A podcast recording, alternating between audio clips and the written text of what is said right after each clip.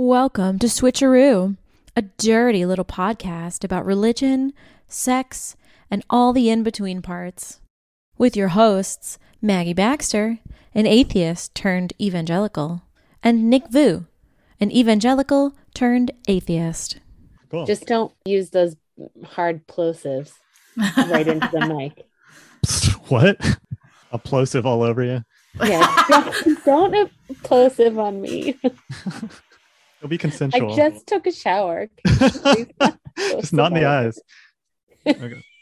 Just not in the eyes, please. Ah, it burns. I was sitting in the backyard sipping on a minty drink. I saw a girl standing there, she was mowing the lawn. Think. I said, Hey, Zig, who's this girl back here? That's the lawnmower girl, what's she doing? Is she talking on the telephone?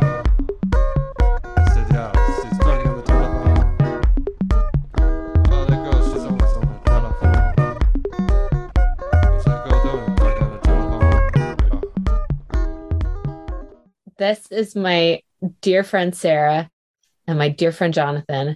Welcome to Switcher, the podcast. Thank you. Thanks for having us. Good to have you here. There's a very good reason why you're here, and that's because Nick said we haven't had any Christians on our show yet. Yeah, Can where you- my Christians at? Don't you have any Christian friends? Aren't you? Didn't you just recently stop going to church? Uh, I've got some Christian friends. Have But you I, divulged that uh, on the podcast that you stopped going to church? Well, I mean, I'm going to church tomorrow. I still go to church. Okay, so You still work at yeah. a church. I still technically get a paycheck from the church. wait a second. So You're posing as you left the church. I'm I'm a lie. I'm a I my life is Yeah. a lie. it's so that you appear edgy to our Yeah, listenership, right? It's like I well, I would say I don't identify as a Christian. Which What you don't or you do? No, I would say I don't. Hmm. Oh shit! Do we have to change our theme song and our our well, intro? it does say evangelical. Yeah, so- I mean, how, Yeah. how do you def- how do you define that word? It's all very loose. I don't call myself an atheist either. Yeah. So it's all it's all coming out. This whole podcast is a lie. it's It is. Yes. Mhm. just a bunch of liars. Lying liars. Yeah. I mean, there's a big chunk of us that are in those categories, though. Yes. Still, Agreed. we are complicated, multifaceted people. Oh, yes. Thank you. Have you heard? Um, yes. I want to know will you guys tell us your pronouns? She, her. he him. If we ever make you uncomfortable, Jonathan and Sarah, you can tell us to. Is Hold there a threshold? I, I did think- blush once while listening. Oh, one of the episodes. which part? Yeah, with The, with the kink one. Well, I mean, they're they're all kind of kinky. Oh, it's true. Touche. It was in the about- title. Um, it was, it was when you were talking about what your uh, like fantasies were, Oh yeah. and I Yeah. blushed. I did a little blush. Uh, Whose fantasy Nick was was it? Mine or about this? Maggie's? it was yours, Nick. Um, you were talking about about come and Yeah. like I was talking about coming with other sloppy people, and I was like, I think. Well, sloppy seconds. Oh, Who knew? my. who knew Yes. that that uh, is gonna make me turn a little red? You're like, I thought I was the only one. You can't say that out loud. What? so, but that was like the one time to have a little blush. I'm not that worried about. okay, our goal is to make you blush again during Well, the let's episode. Well, you know what's funny? and we'll call it out. Our little people are gone today. We have two kids, and they are not here for the weekend. And so I brought a bottle of wine down to drink during Yeah. um, the podcast taping. and I bought intentionally Menage a Trois brand wine because I thought it was funny. I love it. Oh man, should I pour a little drink for myself Um, right now? A little afternoon delight. Yeah, maybe I should have a little. I don't get to afternoon day drink ever. Let's get My real parents sloppy, are you coming over guys. tonight. Sarah, can you tell people what you're doing right now? Um, I'm pump- pumping. Is that what You're you mean? pumping. Yes. Yes, I'm. Yeah. I am lactating breast milk out of my nipples to give to my seven month old child. So we're on Zoom right now, and I feel It's like this I should be, Wait, be seeing camera? this motion or like this motion, and I thought it would Oh, be like a cow. Yeah. Yes, I am very Like much like a bovine. Yes. Yeah. How close are humans to bovines in the animal phylum kingdom Not- situation? Not Well, I mean, I think we share like 98% of our genes, With chromosomes. cows? I don't I don't know anything. with pigs, we do share quite a few. But I I think mean, I think even a carrot we'd share like 65% water. or something Yeah. Yeah. Uh, it's the four stomachs though of the cow that I think separate us quite distinctly. Hmm. And the Hoven cloves. All Yeah. Hoven that. cloves. Mhm. wait, Hoven Clue. Hoven Yes. cloves. I haven't even started drinking that. oh man, this is gonna be good. Oh, Hoven Clue. Very excited. Just- so Maggie, you you uh, mentioned that you wanted to bring them on for a specific reason, not just because these are Christians. Yes. Wait, So- actually, can we? Can we? I'm going to cut you off on my own question that I asked, and uh, ask how how do you define Christianity? Like, what does that identity mean to you? Yeah. And do you actually identify as Christians? Yeah. Uh, Jonathan lives at 30,000 feet, so that's a dangerous question for him. I Um, mean, well, I mean, I can say like, yes, I do identify as Christian, and that is what I would say my beliefs are. My relationship with the American church, especially institutionally, like that, I have no clue where that sits. I find relation relationships with other Christians to be an important part of my faith and discussing with other people faith and spirituality and belief like is an important part of who I am. What the purpose is of gathering on a Sunday morning to like wave at your friends and then leave an hour later, I'm less certain that there is value in that. So, kind of traditional parameters around what makes a uh, Christian and Christian that maybe other people would understand. You have pulled apart a little bit. A lot of Christian culture it just doesn't serve any purpose. What What is your I don't know in your day to day life? What are some routines or like things you do that help you embody this title of Christianity? Uh, I work for a faith based nonprofit, so producing a weekly prayer service. So I spend a a lot of time reading the Bible and writing prayers and thinking about how to help people have contemplative, meditative experiences. Wow. Okay, so you're you're pretty deep in it. It sounds like. Vocational ministry. yeah. cool. Sarah, do you identify as a Christian? I do identify as a Christian.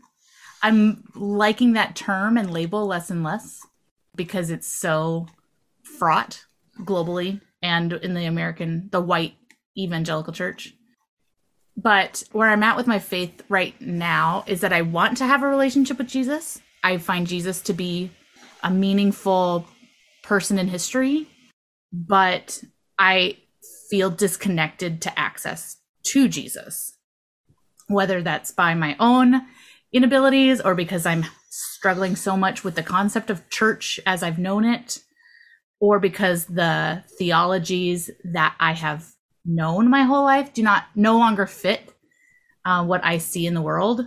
There's certainly a disconnect. I feel very strongly towards Jesus as a person, but I I like my theology very messy. So I feel like people can be Christians and queer which is not something that my theology growing up would have told me that was true, right? You guys talked a few weeks about being Christian and a witch. I'm like, I don't see that to be problematic, um, which people in the theological circles I run in now would find to be very problematic. So I feel like I can call myself a Christian because of how I feel about Jesus. Other people may want to remove that label from me because I like my theology a little bit messier than they prefer. Mm, I like that idea of messy theology. I do too. That's dope. I've never I've never heard you describe it like that and I love it. Yeah. Yeah. Um I also want to just mention that I met Sarah and Jonathan through church, through work in vocational ministry and through partnerships in shared vocational ministry. And Sarah became a really dear friend through um, the beginning of a global pandemic And I know we like to keep our content evergreen on this show, but as this pandemic continues to roll on and on, like like the mighty Columbia River, I feel that it's safe to say that I became friends with Sarah when we were not allowed to be in person with one another. And we developed a very close friendship despite that, which I think has kind of made us trench warfare buddies. like we have a shared trauma with the rest of the world. And we grew together in friendship through that process. And I will say, I know we're going to jump there eventually, but Maggie was the first person I came out to as I'm bisexual. And I did not know how to define that until like 2019. Um, but because Maggie was so lovely and warm and wonderful in our And we had gin and tonics and gin and tonics and sat on the back porch. And I think you asked me, Do you ever wish you were part of the queer community? And I was like, Well, let's unpack that a little. But it was because I didn't know you very well and I had nothing to lose by telling you versus telling other people where I could have lost something. And I think that bonded us pretty quickly as well. Yeah. Because we have some shared identification too. yeah. Did you know Maggie was queer at the time Uh, when no, you I don't think I did. told her? Okay. I think Yeah, I did- knew you were affirming it within a church context that you affirmed queer identities in church, but I don't think I knew that you were. Interesting.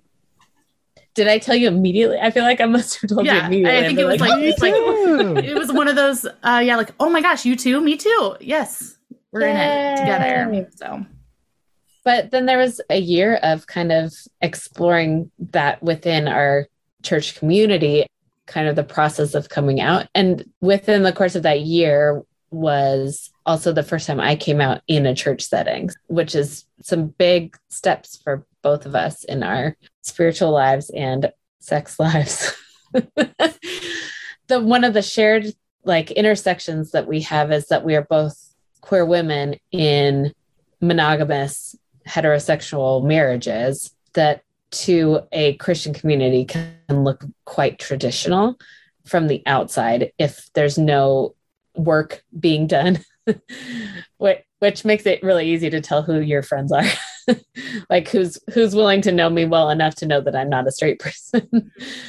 but it's also strange to be uh, not heterosexual and have that identity Sarah, you said bi, so that's that is a label you would put on yourself. yeah, and we've talked about this that I probably am pan, except in this monogamous relationship, have never experienced relationships with other people other than straight dudes. But what I know about myself is that I am more attracted to a person than their genitalia or their gender expression. And there's a label that I've learned in the last couple years as well that's demi Mhm. sexual and I probably would relate to that even more so than the label of who I'm sexually attracted Oh. to because Would you I'm- like to describe what demisexual is? Yeah, Or- tell me, tell me. I don't really know this one. the way I understand it, and Demi's come at me in the comments, is that the, the relationship to the person is what drives you to a sexual relationship. The sexual attraction is not the primary. So I am not, when I look at a person, I am not always sexually attracted to them, even if I want to be in a romantic relationship with them. It is my relationship to the person in like view of a friendship or this deep intimate connection that then drives me to want to be sexually engaged with them. Can I add on to your definition? Please do. I mean, I think you said it all very well. Yeah, usually I think of intimacy being required for sexual attraction to bubble Mhm. up. Yes. So, I- so like I one night stands are usually not very demi. Right. Right. Yeah, and it, it, there's certainly things that, uh, and we can get into purity culture if you want to, but I wonder how much of that was driven by the fact that, like, I can't even imagine having sex with, I mean, I can imagine it, like having sex with people that aren't someone I'm in love with, you know? And how much of that is also body shame and the way that I, like, allow people to perceive my body, which sex is a very intimate way of doing that, you know? So I think that's all kind of mixed together and I can't pull those threads apart fully. But I think that that's why I probably identify with the demi label even before the attraction or sexual or the- orientation yeah. label. But nobody knows what that is, so I don't talk about it very much. And to come out as bi was one hurdle. I did not even think that I could start the conversation by saying I'm probably pan, you know, because like I I could see, and I've said this to you before that if you decided that at whatever point in your life your journey was taking you to be more femme or you felt like you needed to change who you were in your gender expression, that would not be a deterrent for me because I'm not attracted to Jonathan as a cis man. I'm attracted to Jonathan as a human person. As a spirit. Yeah. That's dope. Yeah. The spirit of Jonathan, what um I don't one thing that I don't know anything about is what was the first hour like when you guys first had that conversation? One of the things that Sarah and I have talked about as framing for our marriage is that we don't look at it as change over time and you becoming a different person. We've talked about language of more like always becoming who you are. Um, and that what's exciting to me about being married to Sarah and knowing Sarah is that every time she shares something about herself, it's like, oh, cool. I know a new way to love you, or like I know you more deeply than I did before. Maggie's crying. And That's yeah, fine. so everyone knows. so on the scale of things that can come up in a conversation, that was a more easy one to be like, oh, cool. I'm glad I get to know that about you now. He goes, Like, I "Oh, also like am women attracted to too." women. yeah, yeah. Um, We share that Like, I get it. interest. yeah. They're Um, dope.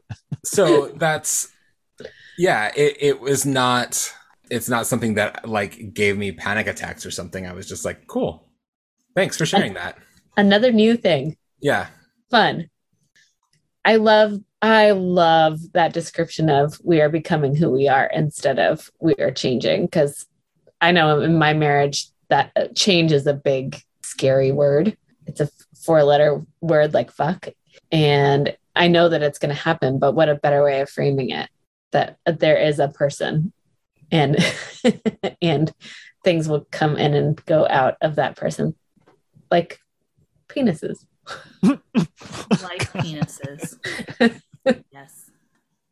I don't know if this is worth exploring, but uh, Amanda, my partner, and I, we always talk about how we're always evolving. So this is, I think, kind of like a counterpoint to how you all are framing things, because we do have an open relationship and we see other people. And he was living in Berlin for a long time, and they're just like, there's a lot of change. And I guess we found that the best way to roll with things was to recognize that things will always be changing Mhm. and that we will be changing and that we are not static. I don't know. Where does that framing or perspective, I guess, fit in to because I think both are beautiful. yeah Honestly, and maybe maybe this is too philosophical, but I'm curious. But what do you think of of that view of things?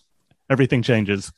I think that's it's true, right? Like we're not the same people we were. I don't want to be the same person I was 10 years ago, right Right. right? And I don't want to be the same person 10 years from now that I am right now.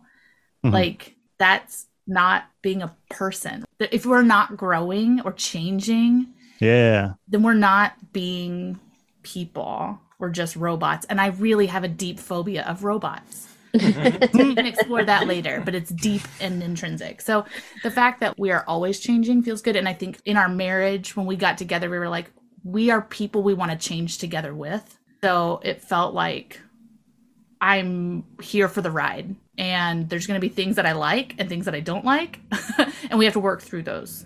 I would rather grow with him and see him change than not be with him. yeah and i would i would say it's not not a contrasting view but more of a like an understanding that that it's it's not a contrast of saying of looking at change as bad but a pushback against the idea when people express i feel like something's changed and that's scary it's a Mm. way of like managing that change as saying like sure you've changed but you're still you and you are what i love and desire and that's it's exciting to see this new part of you I like that. It like it frames it. yeah What to do with this change Mhm. and how to metabolize it Yeah. Well, and to bring it into the sexy times, if we can go there, in our relationship, I've always had the highest libido, always. And that was something that we had to like kind of work through when we first got together. And that was kind of normal until we had our first kid, which I'm going to refer to as thing one. And after that, my libido dropped pretty drastically, but it bounced back. And now I'm seven months postpartum after having a very terrible pregnancy. So it's been like a year and change of no libido, very low interest in sex. And that's a different change to our relationship that is not necessarily positive. Mhm. And we've had to struggle through that. But the point that we're at where we say change doesn't have to be scary or negative, it just is. And we're going to kind of be with each other and who I come out on the other side because my body has changed so dramatically. My hormone levels have changed. Maybe I still don't have the libido I had, you know, when we got together eight years ago, but I'm a different person and can walk through that and it can be okay even as we explore what that change looks like in our sex life. That doesn't mean it's not hard. Or is it?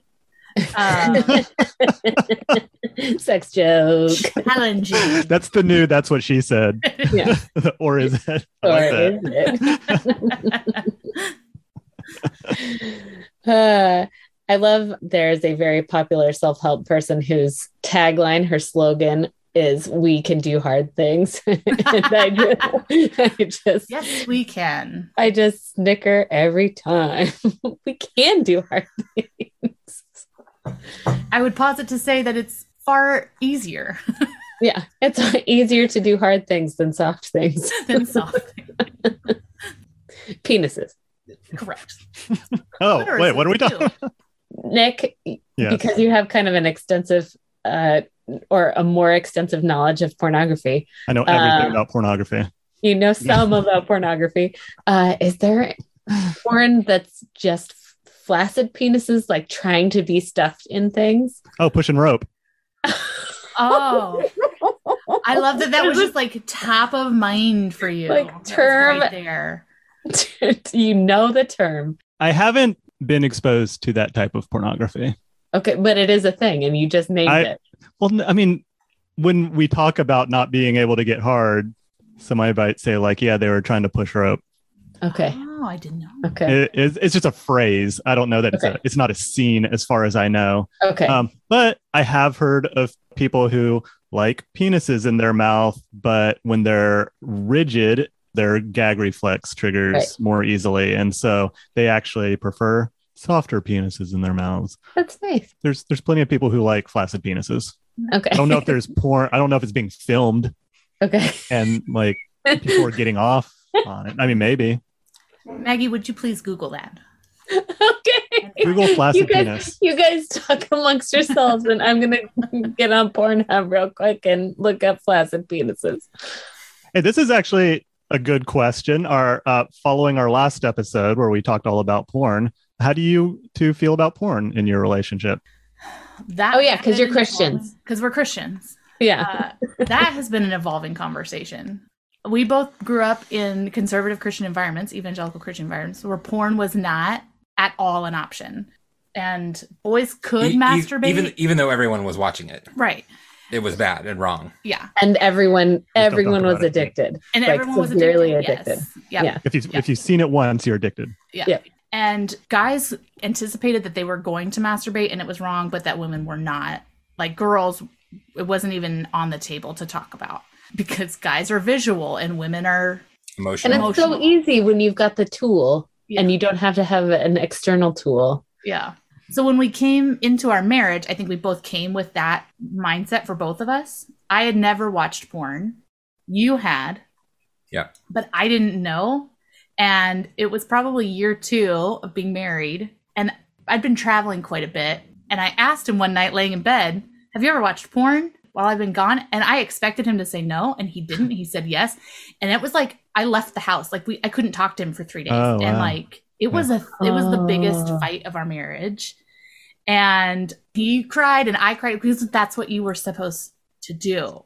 And so then like I made you Like- download Covenant Eyes on your laptop and your phone. wait, wait, what is that?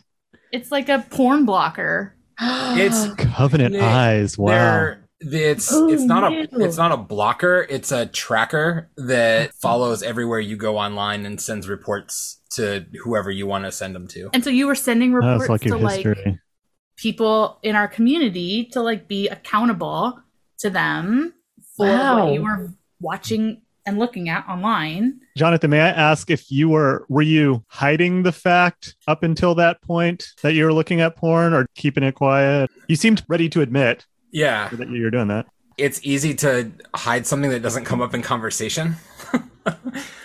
and it's also a just a, more of a relationship decision of there are things that you can not talk about and not lie and then there are opportunities in a relationship where somebody asks you a question and you kind of have to choose like am i going to lie about this or not yeah.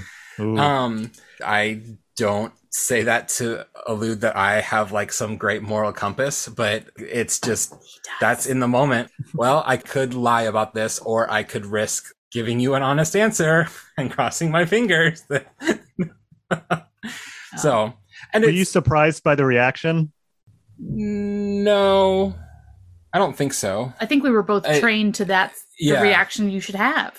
Sarah alluded to this a tiny bit, but just that our general backgrounds, we both come from church traditions that would be considered conservative, but Sarah comes from an extremely conservative tradition, and I'm more of like a milk toast, middle of the road conservative tradition.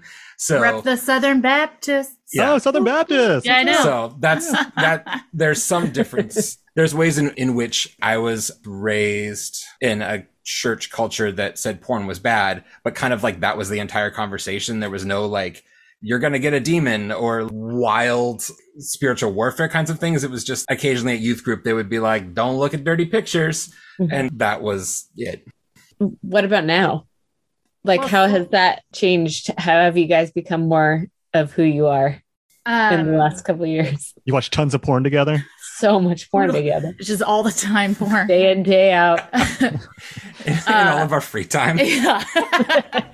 we can't even have sex. How can we watch porn? yeah, I think after we kind of went through that, it was within another, it was probably two years before I could admit, because I'd been working on like figuring out, I always knew that I was attracted to women. It was always a sin, right? Mm. And so I couldn't, the only person before Maggie that I'd ever admitted it to was my best friend in college. And she told me she would pray for me. That was, that was it. Like, that's all. That's so And so- funny because in the conversation that you and I had, I, I said, Can I pray for you as a joke? And you had a visceral horror reaction. that is accurate. it's triggering. Um, so figuring out how to verbalize to Jonathan, like I'm attracted to women, because I told him as a part of processing this, I don't think this is sin. I think this is who I am. Can we talk about it? And so then over the last, that's been two years, three years since then, three years since I, you and I started having that conversation. We have watched some porn together, feeling like is this a way that we can engage our sex life in a different way because my libido is so shot porn can help but i think it also i struggle a little bit with it because i am afraid of the exploitative nature of some porn and don't know how to reconcile my feelings about how to engage in sex work that is not exploitative. So that's i think where the struggle is. I think we would be more willing if we could figure out how it isn't harmful. And i if know you that call up the stars and say, "Hey- Hey, are you good? Are you, are you okay? well and like i think it's like are we paying for porn or are we getting it free online right? Like there's not that getting it free online is bad because that's how we've watched it but that's the, where my struggle is. Parts of the pornography industry that are harmful to people not all of it certainly across the board like that's not true but that's just something i have to figure out how to engage it better. And i think it would feel better as part of our relationship. I got to ask about ladies because this is something that has been a real challenge for me was knowing that I've been queer and I have dated women in the past and been intimate with women, but getting married to a hetero man and committing to monogamy, especially for you, is there part of you that's like, I haven't experienced that part of my sexuality and I missed something. Another good friend of mine was married to a man, a woman married to a man, and was in a monogamous relationship, and then came out, and their marriage ended about a year after, and in large part because she was like, "I have to explore this. I didn't know when we got married, and now I know, and I can't do this the way that we've been doing it." And their marriage ended. So, what does that look like for you? I know what it looks like for me, and sometimes it sucks but like sometimes it's great. I've struggled with coming out at all because I didn't have a relationship with a woman prior to being able to verbally ad- admit it. There is certainly part of my heart that goes, Who could I have been if I had been allowed to do this? If it hadn't been labeled as sin? If I'd been able to explore that? I don't like to think in terms of regret because I don't think that serves anything. But I do wonder who I would have been as a different person now. And then I also think like I would have landed with Jonathan. He's a he's my person, right? I don't believe in soulmates or anything. I think we all have choices, but had I been presented with the option of like a human with boobs or Jonathan, I think you know, I wasn't attracted to the genitalia, right? Mhm. Uh, I was attracted to Jonathan. So, yeah, it's hard to it's hard to know how I feel. I tried to find a therapist to walk through that process and I have had very bad experiences with the therapist that I partnered with because the first one was just like, "Oh, well, in Seattle, you can just go explore that part of you. It's very easy to access that." And I was like, "I don't think you're hearing me." like I'm not interested necessarily in in finding other partners besides Jonathan. I feel very committed to this relationship and that's where I want to stay. I don't want to necessarily gain all this other intimacy with other people and then explore sexual experiences with them, but that was her answer to my I have this feeling of loss or grief around who I could have been. Was it was oh, like, just go get it. just go, yeah, go have sex with whoever you want. Which I Um, mean, that's a universal condition, right? Sexuality aside, like Yeah. what would have happened if I took that job, or Exactly. if I Yeah. went through with the move that Mhm. I was planning to to go Mhm. across the country.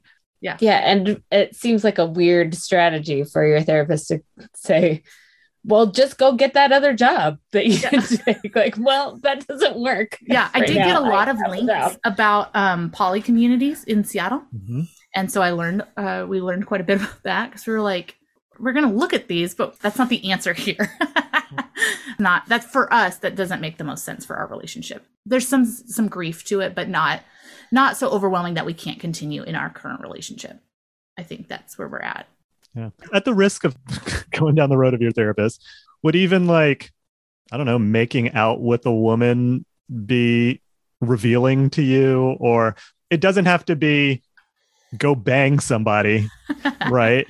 Uh, it, I mean, it could even be even uh, texting or going to get coffee without any sexuality involved just like experiencing that intimacy. I don't know and i'm not i'm not trying to pressure you into like going down that road but could there the be a way to to lightly explore that doesn't cross the boundaries that you've established? Well, and we've talked about that because if my fantasy is being with a woman and his fantasy is being with a woman, adding multiple women, that works out real you know, well. I mean, um, and I butt up against the purity culture that my brain is steeped in. My gray matter in my brain is like a tangled mess of theology, and so how to figure out what what is new, healthy sexual engagement or intimate engagement that feels good for us even if it's different than what I knew before. So, one of the things that we both value is open, honest communication. So, how do we explore a relationship outside of our marriage with somebody that is totally open and honest, but doesn't exploit a person? So, like the thought of, oh, let's just be in a threesome doesn't feel good because what does that other person need? Are we giving them what they need or is it all taking from us?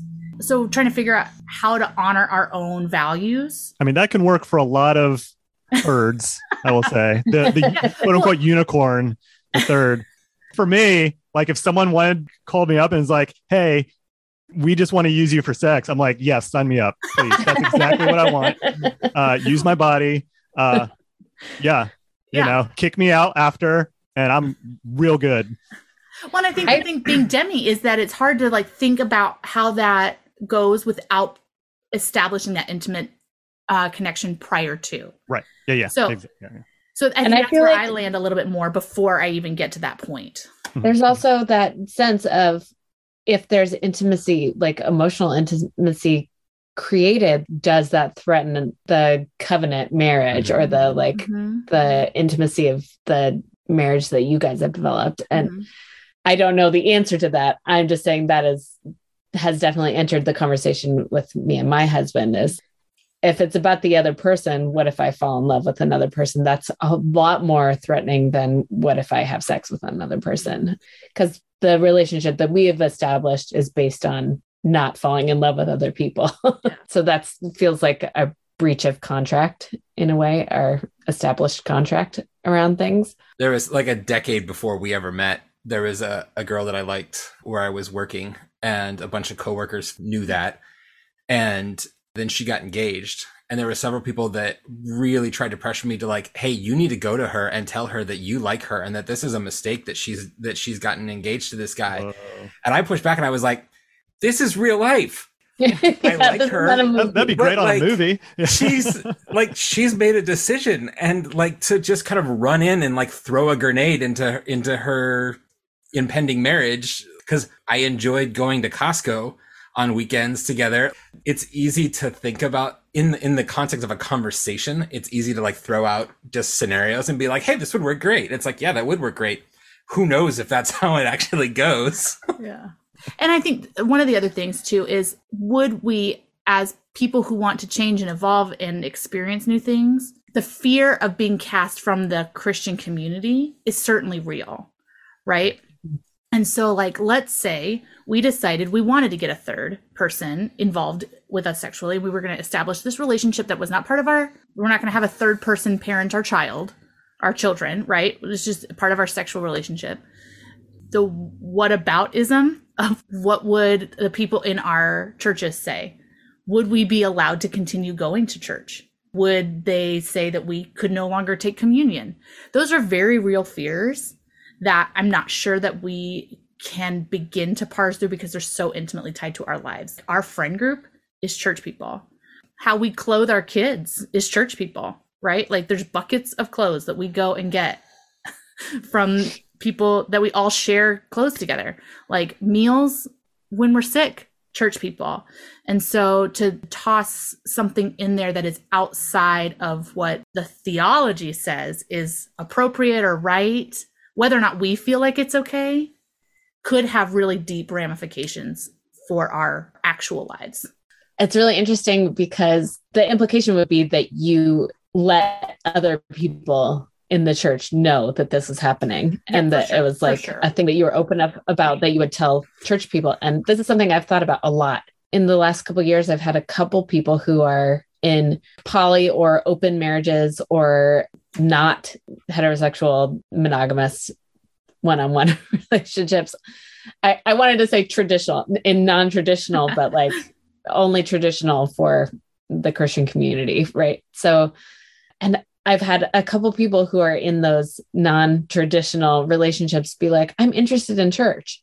That is like a really sad and scary thing for me that people who are in communities or relationships that are not accepted by the church can't come and explore. But that's especially an interesting thought to me when it comes to poly or open marriages where where the bible doesn't very clearly say very much about any of that. And that the idea of a one-on-one marriage between a man and a woman is a much more modern construct than say even the idea of homosexuality in the bible it's a lot more approved of than like it it would be more approved of in like post jesus greece for a man to have many wives right?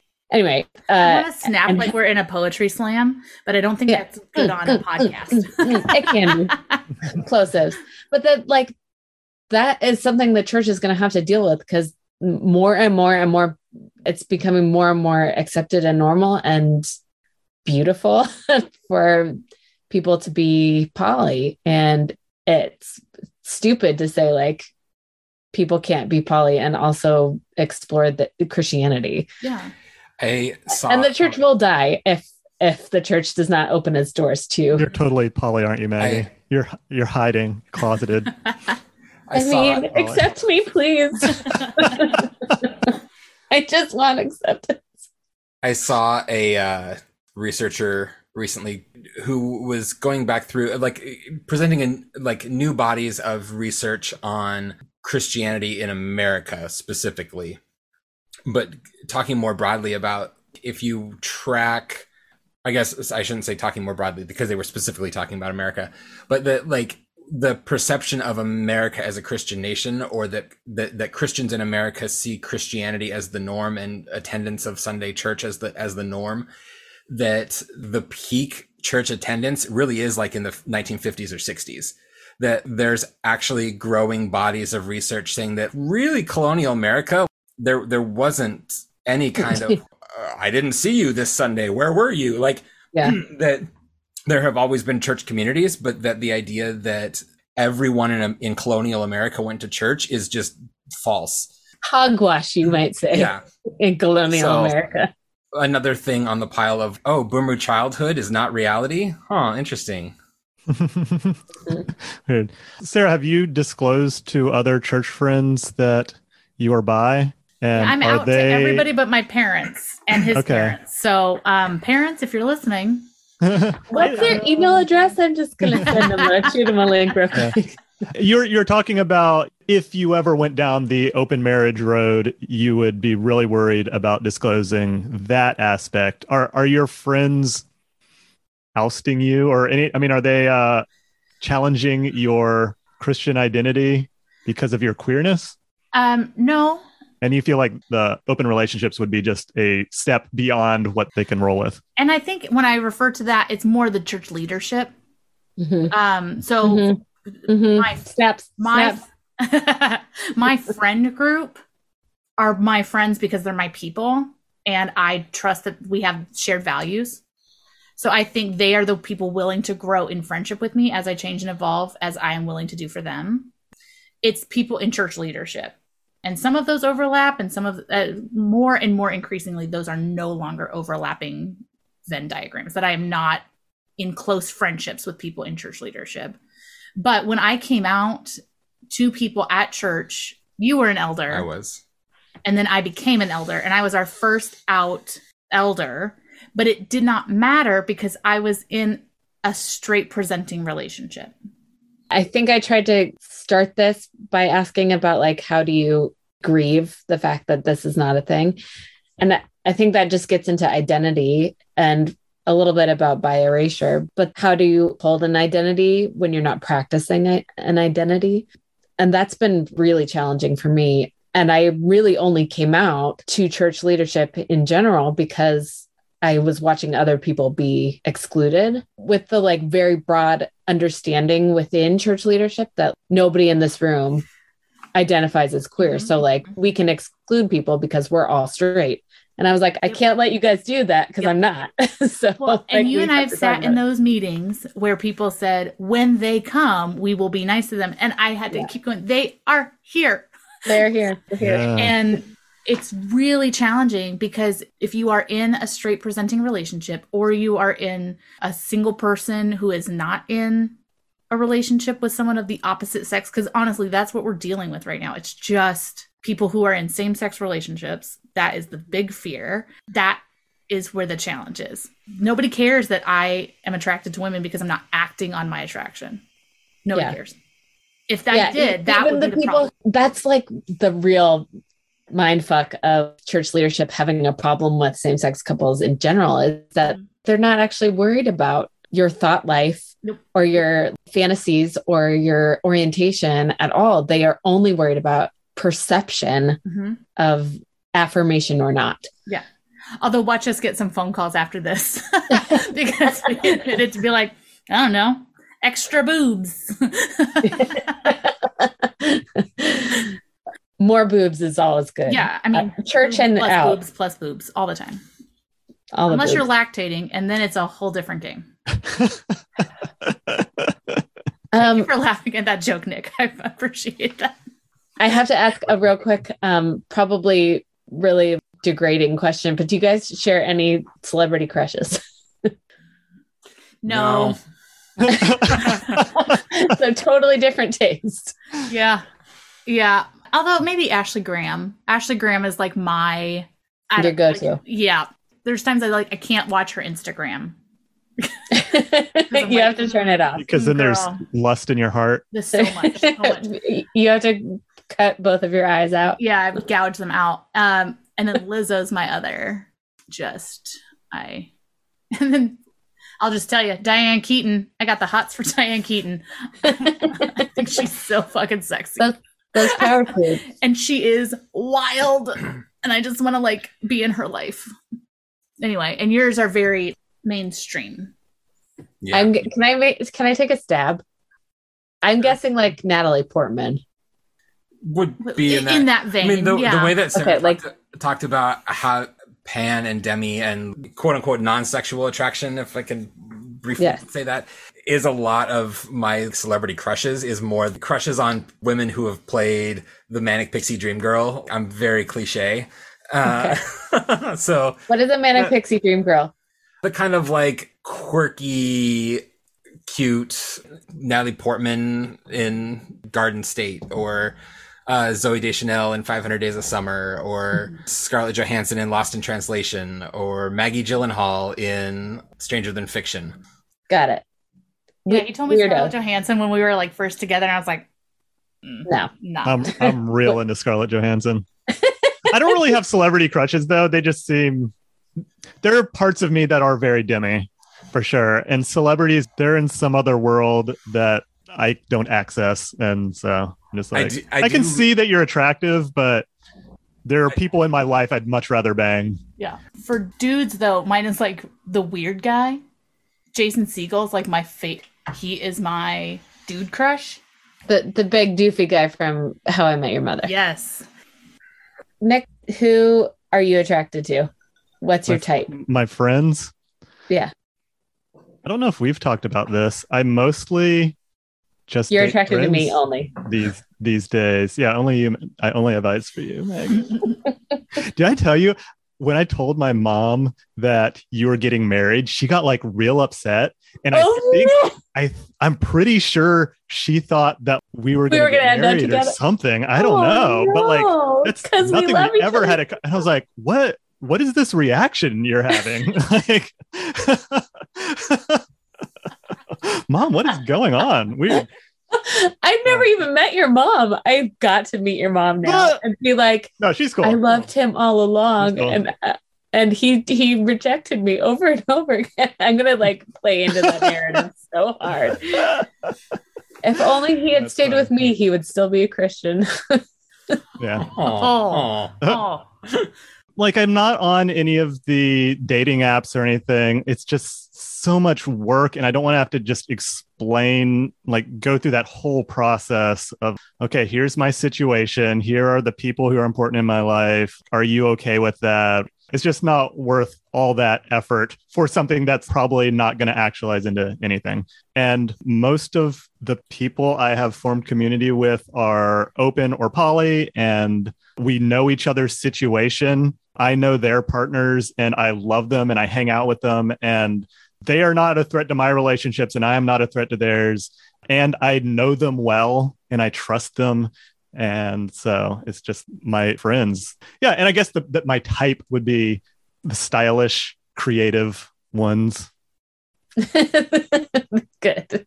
Yeah. The ones that are stylish and creative. Yeah. I, I mean, you get extra points for being stylish and creative, is, is what I'm saying. um, do I get extra points for being stylish? Yeah. Yeah. Yeah. I am really into Kristen Stewart. Oh, I knew that about you. Yeah. Yeah. I'm I can't see every it. time you guys mention somebody, I have to look them up because I don't know any actors. Well, Kristen so, Stewart is Bella Swan from the Twilight series. so Maggie, can Oh, I she was ask- so bad in that movie, though. oh, don't Do you don't you As- dare. as a super high compliment, she has become so weird and like like um like just this owning of like who she is and it's unique and wild. They look kind Yeah. of mask and queer, which is hot in all these pictures. Mhm. Yeah. Yeah, yeah. Oh, well, she is definitely queer. She's not. Oh, okay. Well, there you go. Actually, Nick, you're gonna have to read into this because I feel like um, I'm real good at doing that. you're gonna have to help me with identifying my sexual perversion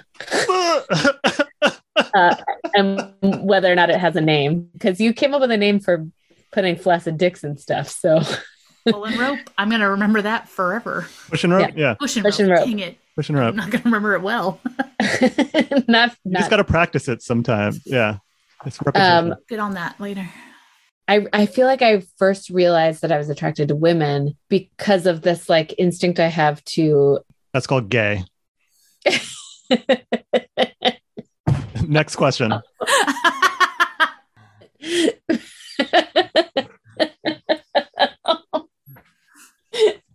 okay. I gotta go easy. I gotta go These talk to my easy. husband about some stuff.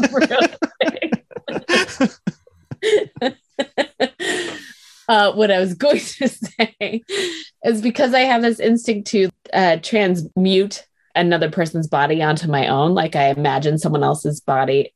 So like I like watching women in pornography because I imagine that I am the woman. Mm-hmm. Yeah. I think a lot of people watching porn imagine being one of those actors.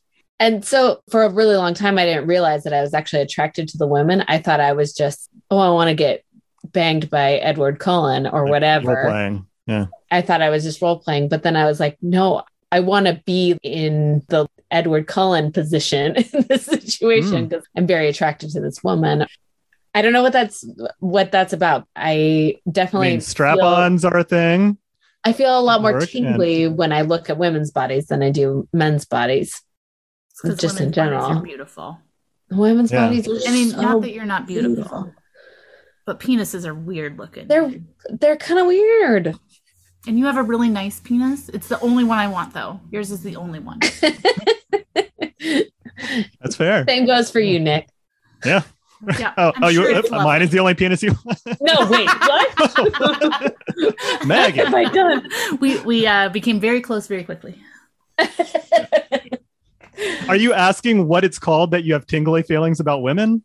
no, I don't understand what you're asking me I'm- for. I feel sexually attracted to the idea of my body in the position of another woman's body, and that being like the trigger for being attracted to that woman. Oh, hmm. Yeah, you, I- you I want, you want to be experiencing right, things through her eyes and through her body, and therefore you are also attracted Like- to them. Yes, Yeah, and well, and then and then it has to do with I want my body to feel and look like that body. Mhm. And that makes me feel sexy thinking about my body being another woman's Ah. body. Like I just want to like go populate other women's bodies. Gay, straight, whatever. I just am really interested in other women's bodies. I like the word populate. Yeah. yes. I want to That does sound hella, hella kinky. I also want to populate all the women's bodies, but maybe in a different way. But I do sometimes even fantasize about what is that like to feel someone inside me. yes. Uh, and I mean, I And know what that feels butt. like from the butt side of things, but you know, it's but different. from Oh, but like, from the vagina yeah, side. I, I'm wildly fascinated what like it would be like to have a woman's body. I've always thought what it would be like to ejaculate. Yeah. Not female ejaculate, but from a dick. Yeah. And I will never feel that. Can I can I ask a question about porn? Since I am uh, Please. not as versed, Yeah. the porn we've watched is the only time I've ever watched porn, and it is all bless these women. They're very skinny. They're mostly bones and very sharp edges. and then the porn goes straight to the vagina, and I'm like staring at a labia. I want a, a wide screen with The whole body, body that looks picture. like mine. So uh, different than you, Maggie. I like not that this was going to come out terribly. One of the things that I like visualizing is bodies that look like mine, big boobs, big hips, big waist, big thighs, right? So Ashley Graham is my pinnacle of all the things. Lizzo would be that as well. But I can't find that. And again, because we don't have a lot of time, it's not like I can search a lot. Mhm. But I also don't want to like just stare at someone's vagina. Yeah. I want to like widescreen and see the whole picture. Basically Bridgerton, but more explicit. Yeah. With Yeah. women that look like me. Yeah. And I, I ju- I'm would like, I can't find this. Women produced porn. I can give you some names if you would like. Foreplay Films is uh, someone I work with, and her stuff is great. Four Chambers is gorgeous. A lot of people consider that like some of the pinnacle of, uh, you know, just artsy film produced stuff. I'm not sure what their body representation is like. You'd have to look that up. But I mean, I would look up maybe like women produce porn full figure or big beautiful is another Mhm. phrase that that comes around Yeah, my Uh, BBW and there's- TikTok algorithm is clutch. yeah there might be some like onlyfans models you could follow like so you'll follow them directly and so Mhm. then you're supporting them directly not through their production company hopefully they're making content that you would like Yeah. but it will require a little bit of research Yeah.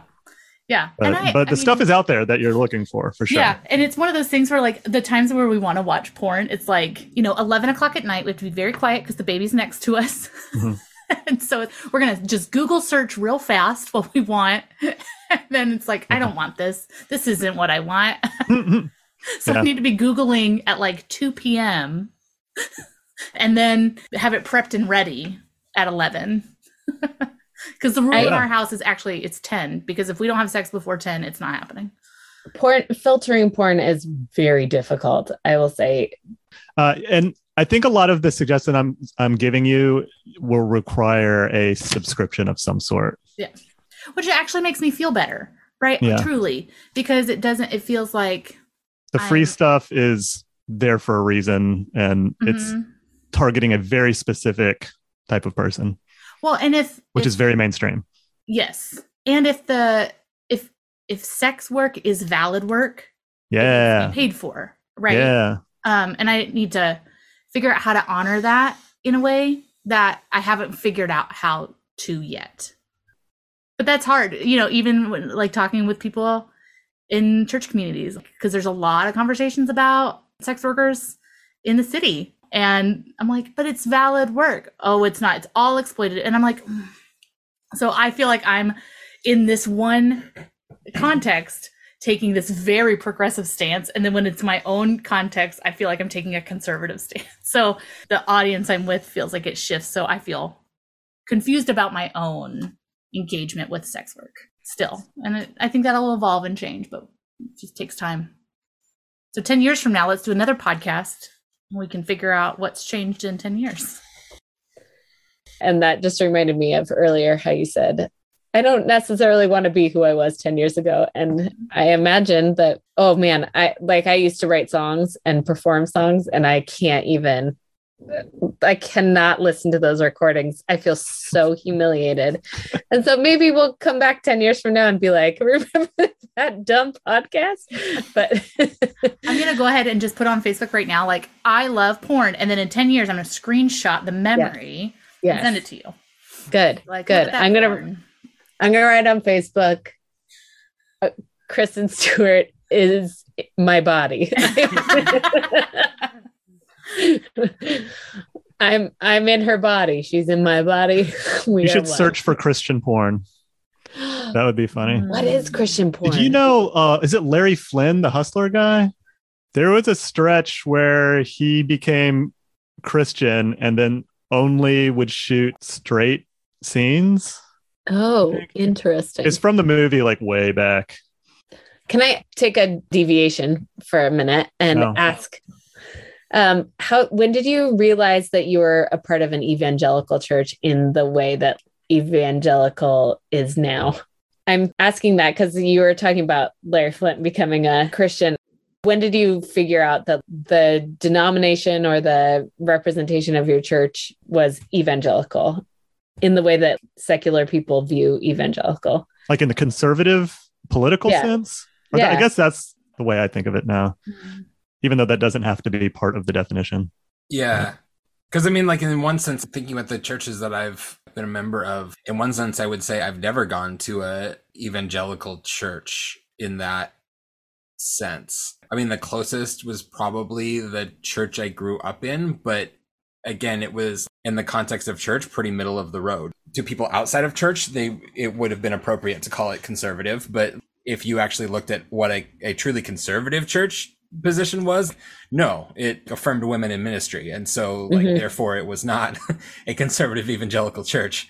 But I would say that I've been more surprised by the ways in which I've come to understand in the last probably five years for sure, but 10 years, the the lines where you can be a very quote unquote liberal or quote unquote even progressive church community and still have very conservative sexual ethics. And so people can make a lot of assumptions about a given church that don't actually hold true across a lot of intersections. Can we define terms real quick? So evangelical Defining essentially- terms, you have to sing the jingle because uh, we've had people ask that you sing the jingle every time you define terms. You wrote a jingle the first time you said defining terms. Oh, really? I don't remember. Yeah. Uh, Right, here we go. Defining terms. okay. Isn't it that it's spreading the gospel basically, and that uh, it's an assumption that everyone should have a relationship with Jesus? Yeah, I Are we I, are we on the same page about that? I And have been at and usually that involves conservative politics, but Yes. it doesn't necessarily need to. I've been at churches where that that has been expressed in this kind of like, guys, aren't we all evangelical, really? And that I have found is more of a naive understanding of what the yeah the political reality of the church is. Well, that's I, I think that's why I brought it up is the idea of you guys are identifying as Christian, and for a lot of people who don't know the nuances of the difference between politically evangelical and saying you're Christian, it's like we're all lumped into one big category. All Mhm. Christians are Christians, whether or not they're politically evangelical or not. Yep. So I feel like obviously the word evangelical has been co-opted by a political group. Um, Largely doesn't attend church. Right. right. That's interesting. Yeah, that sounds right. And have what is it? A low view of scripture versus a high view of scripture, Mhm. and what is um, that? What is the low versus high view? how much you give a shit about it. Oh, okay. it's how much it influences your day to day life, truly. And how you feel about specific terms like inerrancy, infallibility, truth. Infallibility and inerrancy aren't found in the Bible, so those are labels we've added to our view of Scripture. Just like traditional Christian marriage. yes, yeah, biblical sexual ethics. And so Uh, Yeah. a high high view would be a lot more strict and fundamentalist. Mm, not necessarily. Or is it the I other way think it's around? More the reverence, right? So like it's the reverence and how I engage with it in my day to day. Like th- this is part of my faith practice. Okay. Versus a low view of scripture would be like, I really only demand that the Ten Commandments be on the courthouse, Mhm. but other than that, I don't actually care. which I feel like has been a lot of my experience in churches in the last few years is this soundbite view of scripture of like I'm going to grab the bit that suits my purpose right now which is goes back to my feeling of maybe scripture should not be preached not maybe I don't think scripture should, should be preached but we shouldn't just use scripture to meet our needs at at any given point because that takes the reverence out of it Can I ask either for a clarifying question on that, Maggie? Yeah. defining Uh, terms boop Boop. Would you put that in the context only of the larger community? So, like, if it was being preached on a Sunday morning to a large community where you didn't know a person's specific situation, you're just like applying these principles across 200 people and saying you have to adopt these. Would that be the same in your view of like a one-on-one conversation. No, I think there's a value for scripture in small groups, in small discussion groups, and in personal reflection. Mhm. But when it's one person or even like a few people giving their interpretation of a scripture to a large group of people and saying, believe me, because there's so many people who have a low view of scripture and just take it whatever someone says at face value and say, like, I got my Sunday fix. I heard the word of God and I heard it from someone who I think is a good person. So I'm going to take that and run with it. And now I'm going to go abuse other people with my faith. That to me feels like a very low view of scripture. Mhm. Or- Mhm. So that would be my addendum to a definition of low versus high view of scripture. I'm going to tell you guys a story. It's always good when you start a story by telling you you're going to tell a story. Um, I was on. I have a story for you. I have a story. Story Listen time. to my joke I'm about to tell. It's gonna be a really funny joke. you better laugh. Um, I was on staff at a church a few years ago, and by a few years ago, I mean over a decade ago. And I have often been the person in a work environment or kind of community environment that's not my church environment, where it's like, oh, you're the one Christian that I actually kind of like. I'm not an asshole, basically. If, so when people say Christians are mistreated in this country, I'm like, yeah, because you're an asshole. Like that's really what it comes down to. And I just try not to be an asshole. Sometimes I am. Ask my kids; they would tell you, yes, she is. Um, but I am going to ask your kids. please ask thing Is one. mom an Uh, asshole? he will tell you, yep, mom totally is an asshole. but I was on staff at this church and I worked at medical insurance provider. And in the course of working there, I made all these friends. And one of the friends I made was Polly, Wicca, and I would he would say pagan. Uh, she would say pagan. They have transitioned. I was friends with this person. They were interested. And then over the course of our like four year relationship, they decided they wanted to learn more about Jesus. And I was like, great, let's do that. But I knew that they could not attend my Southern Baptist church because they would be unsafe, right? Like, that is not a safe place for this person to find out more about Jesus beyond the relationship that I had with them. And so mm-hmm. I helped them find a different church. I got in trouble as a staff member for helping them find a Lutheran church because it was not a Bible believing church. Maybe it was Anglican, Yeah. Episcopalian. Now I can't remember. It's been 10 years. But because I did not send them to a Bible believing church, I got in trouble as a staff member Hmm. because it's like they are not going to be safe in this environment to have someone who's just interested in learning more about Jesus. Southern Baptists are not for you. Let's find you a place where you can be safe. I wasn't necessarily trying to convert this person. I wanted them to know Jesus because I have found meaning in Jesus. And if they found meaning in Jesus, like that's great. Let's explore that. And if it doesn't serve them, I'm not not going to be friends with them, right? But for the church I was a part of, the evangelical church I was a part of at the time, and even the church that I have been part of most recently, I don't know that that is the best place for people who just want to learn about Jesus and not make a commitment to that. And Yeah. that's where I feel like that evangelical term is the trickiest one to nail down. Like, Yeah. I have a question about that. If you have concerns about the community that you're a part of not being a safe place for people that you care about and support, bring the Like- question, yes. what uh where where is the line? At what point do you bail on that community? Mhm, And I understand if you're working like you got to make money mhm. and you got to make ends meet and there, that complicates things. But like Or or you just quit. or you Or yeah, you've or you been just in quit. like but six or eight years of leadership. yeah. hmm That's been our struggle for, I would say, three years. Three solid years has been that question exactly. This has become a growing concern that our community is not safe for people who are not already here or look like us or believe like us or think like us. And I think we've spent a lot of years trying to make change internally and be internal combustors to that change. And is becoming increasingly more a reality that that is not possible. Mhm. And so we are distancing ourselves from that community. Hmm. Um, now we are retaining the relationships that make sense, that do hold the same values.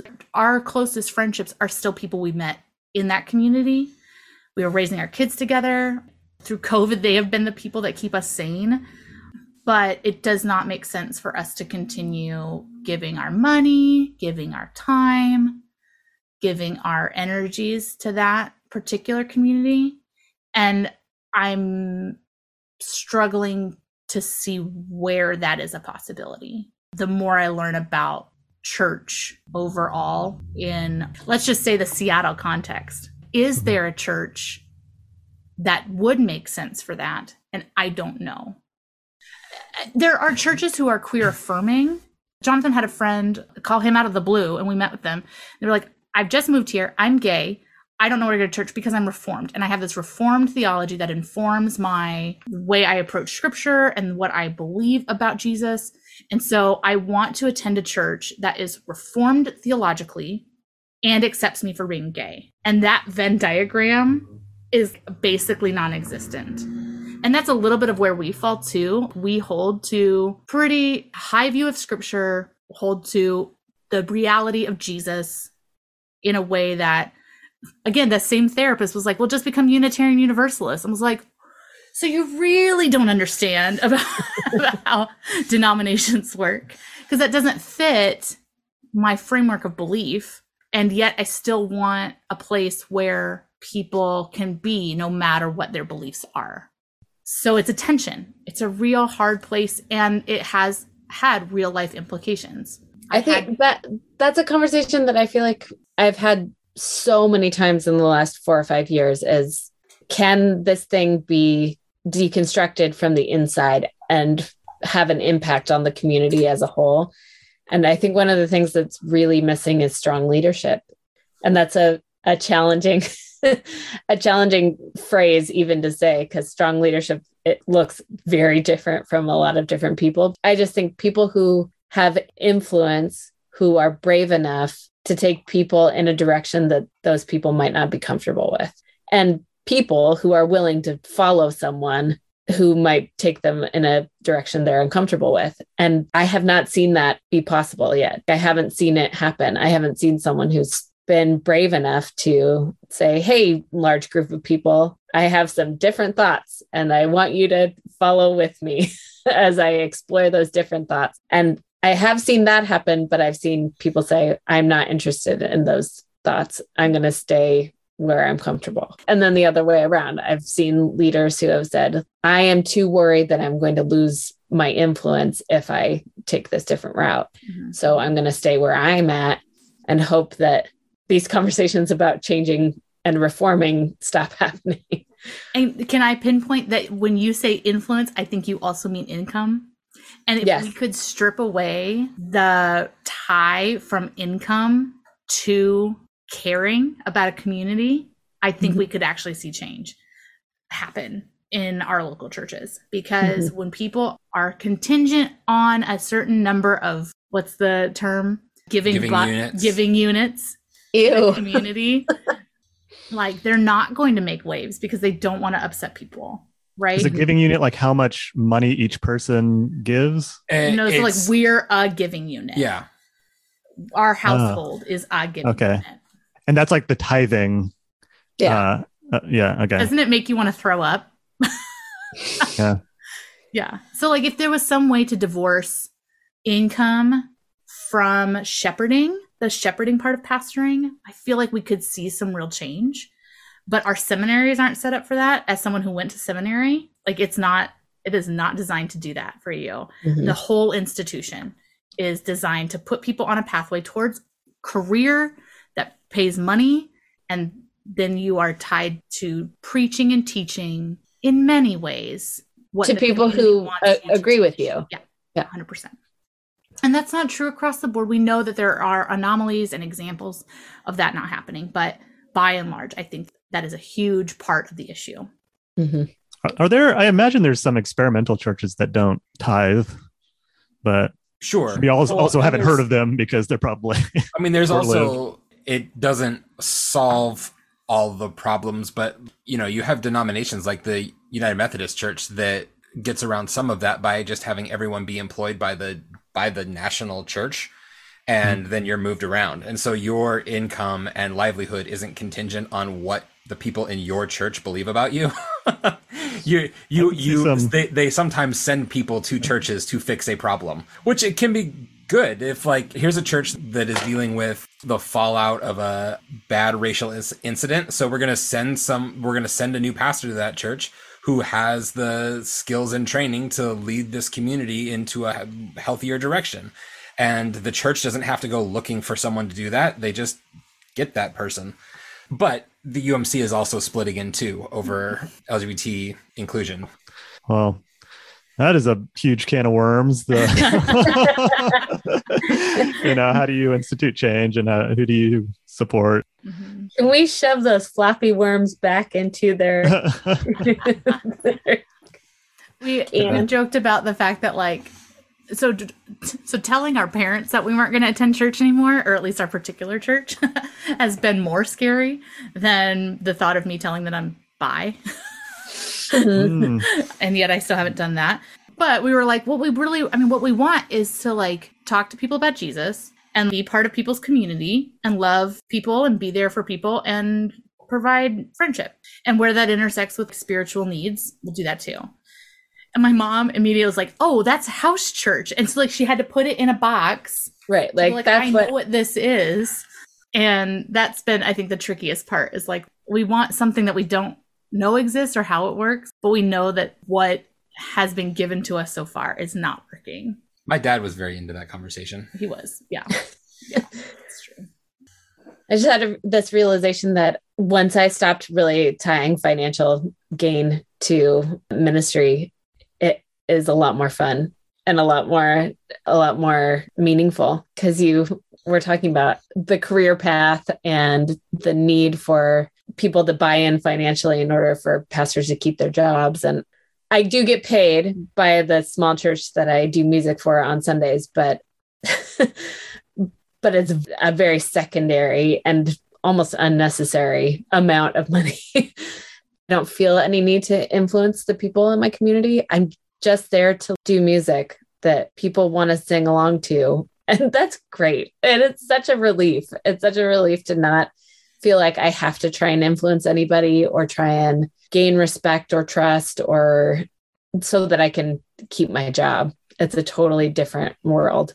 Well, and you've dealt with that a little bit too, because we've so Jonathan's continued to play both with you, Maggie, at your current church, and the church we've been part of for ten years. But it's like, how do you separate out? Like, I hear these things that I don't agree with, or I don't love the direction they're going, but I'm here just to do something that brings me joy, which is play music, because you can just be there and do the thing, and then kind of clock out emotionally, which is very different than I think how we were raised in the church that you have to like give your all and like to be fully in and like are you paying attention to the spirit at every second and moment so i think that's still part of something that we're learning how to navigate through Mhm. and how does that feel and obviously global paninis make it a different game you know uh, Do you mean global pandemies?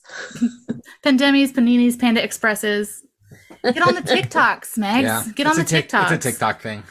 Global paninis. Guys, it's been a pleasure talking to you.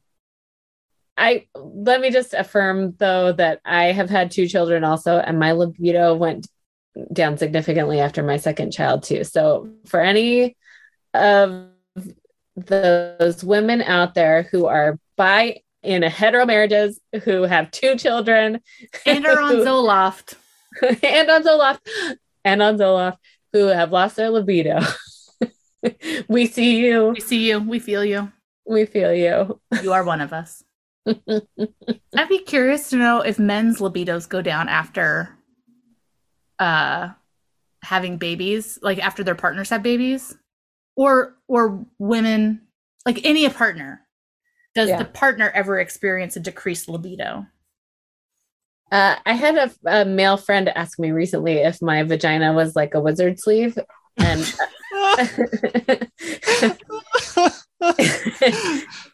and I was I was offended at the use of of a, a wizard's garment. I do wonder if maybe things have changed and that could impact libido in some way. of your partner. Yeah. If the partner of someone who has given vaginal birth might change their anyway. Yeah. Also, postpartum depression happens for partners too. Yes, and it sucks Yeah. because you're tired. And who's Yeah. thinking about sexy times when you're changing shitty diapers all day long? Okay. All Thanks right. for having us, Nick and Maggie. This We was a love you guys. damn delight. You're very welcome. I yeah, hope some fun. of it was usable. Thanks for representing Christianity. totally. You can always do a Yeah. call in. You can be like, I just need to ask a Christian question of these two Yeah, we're gonna ask. weirdos. Oh yeah, you'll be our our call a Christian. Oh, Sure. call a Christian is such a good idea. We're doing it. oh, Oh, you guys, thank you. thanks for having us. Yeah. Cool. Yeah, and thanks to our listeners for coming by and spending some time with us. You're amazing. Yeah.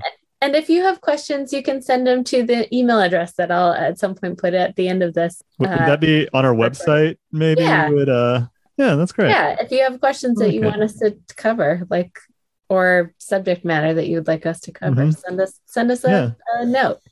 We, we could even do a question and answer thing if we get a whole bunch of them. Yes, Just yes. yes, Answer yes. listener emails. It Yeah. definitely is like Loveline. Wow, you Just guys. like Loveline. Oh, Better yeah. Ask than us, love line. ask us for advice. Ask us for That would be good fun. advice For the best Christian about advice. religion or sexuality or or, pornography because apparently or about any You're- spirituality. Yeah, about Yeah. pornography. Yeah. We've got a porn All expert. All yeah, right. we can cover all sorts of bases. Okay, everybody. That's a wrap. Uh, Love you. y'all. love Take y'all. care. Y'all are pretty and we like Have you. a great night. Okay, All bye. Bye. I was sitting in the